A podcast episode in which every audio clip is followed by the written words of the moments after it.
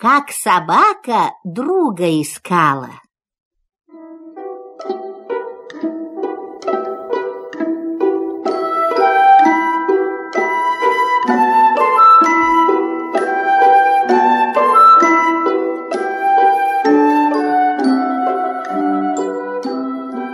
Давным-давно в лесу жила собака.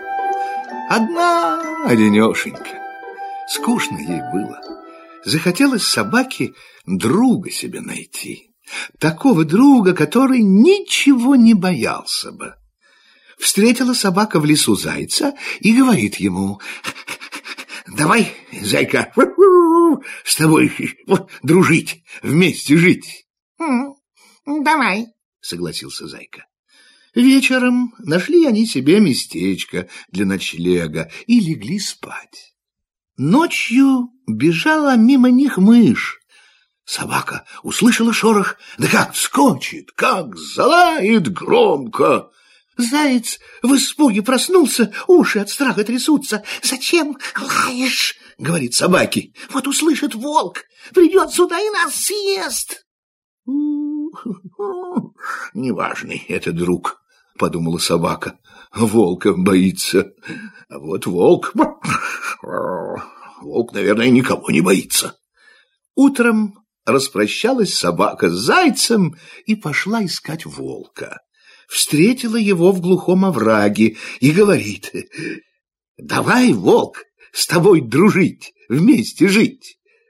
«Что ж, — отвечает волк, — вдвоем веселее будет». Ночью легли они спать.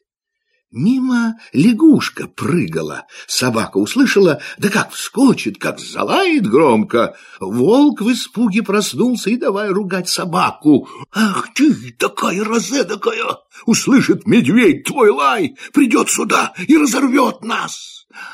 «О, и волк боится, — подумала собака. — Уж лучше мне подружиться с медведем». Пошла она к медведю.